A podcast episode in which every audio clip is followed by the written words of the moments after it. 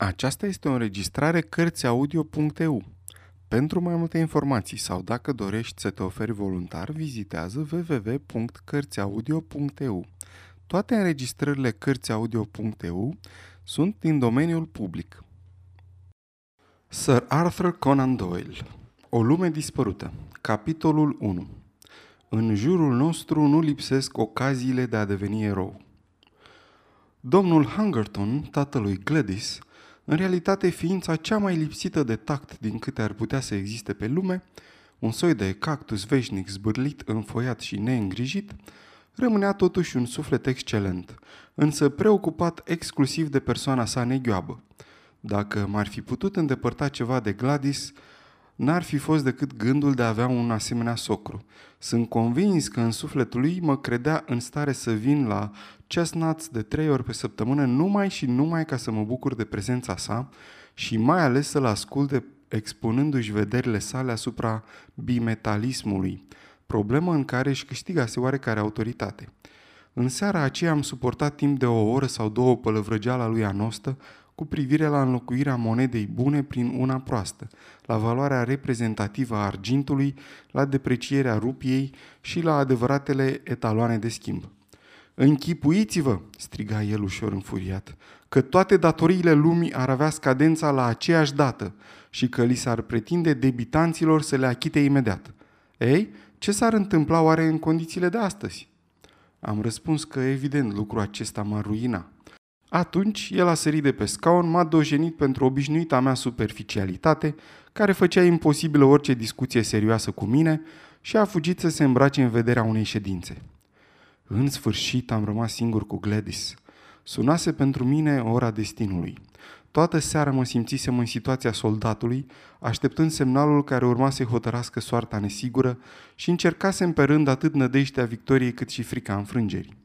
Cât era de frumoasă, așa cum o vedeam stând jos, cu silueta desprinzându-i se mândră și delicată pe fondul roșu al draperiei. Și cât era de rezervată. Ne lega o prietenie frumoasă, o foarte frumoasă prietenie, însă care nu depășea limitele uneia din acele camaraderii cum ar fi putut exista la gazet, unde eram reporter, între unul dintre confrații mei și mine. Perfect sinceră, perfect cordială, complet lipsită de preocuparea diferenței de sex. Îmi displace profund când o femeie se arată față de mine prea sinceră și prea liberă.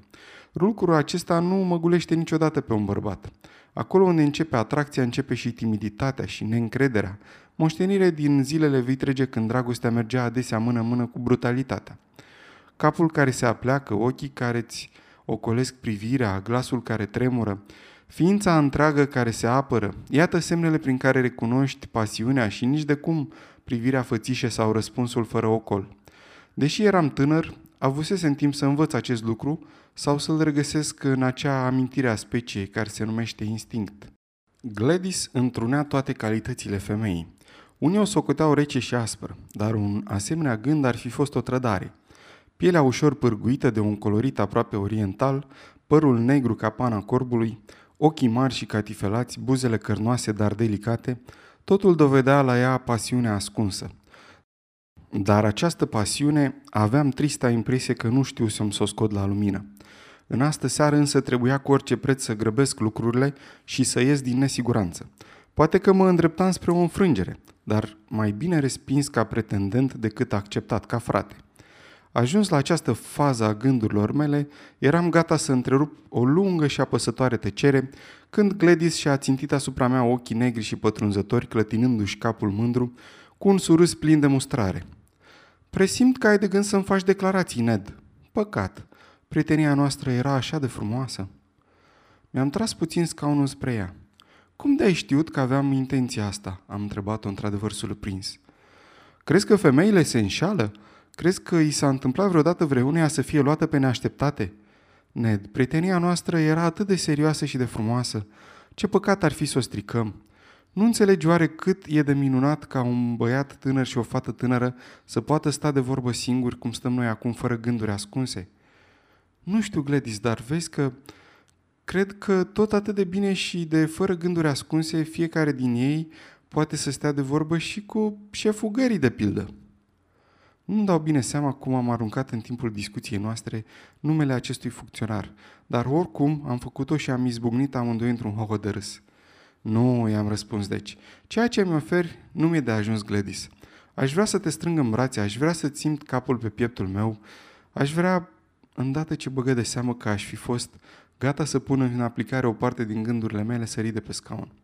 Ai stricat totul, Ned, zise ea. Totul se petrece așa de normal până în clipa când intervin lucrurile care n-au niciun rost. Ce păcat! Cum se face că n-ai mai multă stăpânire? Dar nu e ceva născocit de mine, am susținut. Natura e de vine, dragostea.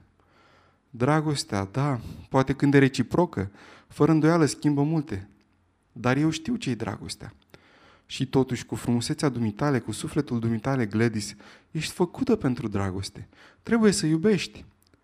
Trebuie mai întâi să-ți aștepți ceasul. Dar, ce, dar de ce oare nu mă poți iubi, Gladys? Din pricina înfățișerii mele sau din altă pricină? Ea s-a plecat puțin, a întins mâna, mi-a răsturnat capul și cât era de grațioasă când mă privea de sus zâmbitoare și gânditoare. Nu, nu e asta, zise ea în sfârșit. Nu ești un închipuit, prin urmare pot să ți-o spun fără ocol, dar e altceva mai serios. Caracterul? A încuvințat din cap severă. Dar ce ar trebui să fac ca să mi-l schimb? Ia-ți un scaun și să discutăm. Însă nu-s dispus să spun nimic până nu te așezi.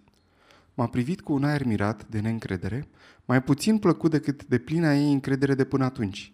Cât de primitive și de bestiale par sentimentele omului când le privești în toată goliciunea lor, dar uh, poate că nu era decât o impresie de-a mea personală.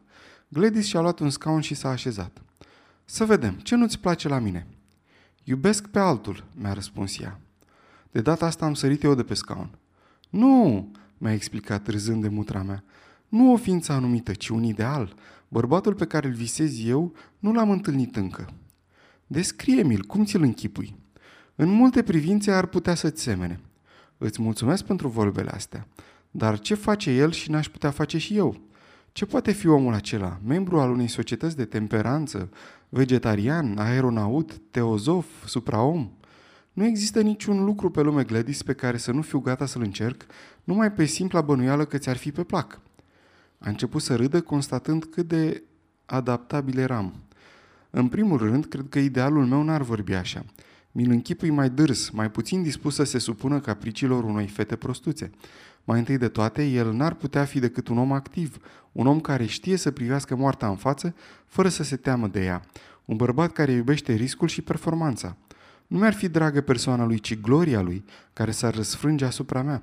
Gândește-te la Richard Burton. Povestea vieții lui scrisă de soția lui mă face să înțeleg dragostea pe care o purta.